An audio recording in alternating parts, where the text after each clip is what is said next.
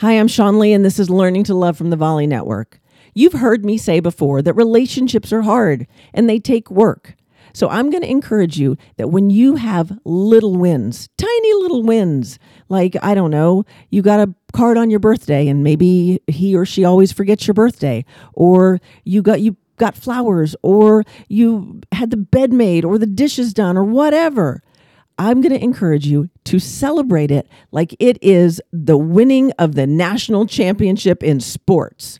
Because every time you celebrate, your brain is flooded with all of these happy chemicals that make you happy, and the person who did it for you, it's going to flood their brain too.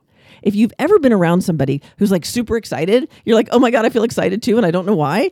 It's it, if you didn't feel excited first, but then you did, it's because emotions are catching. Like you want to feel good too, and they look like they're having a great time. So you want to have a great time. You don't want to be that stick in the mud.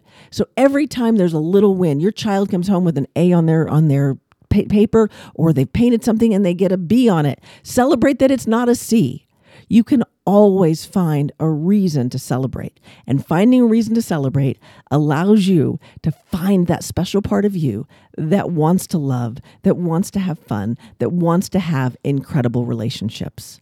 I'm Sean Lee, and this is Learning to Love, and I'll see you again tomorrow.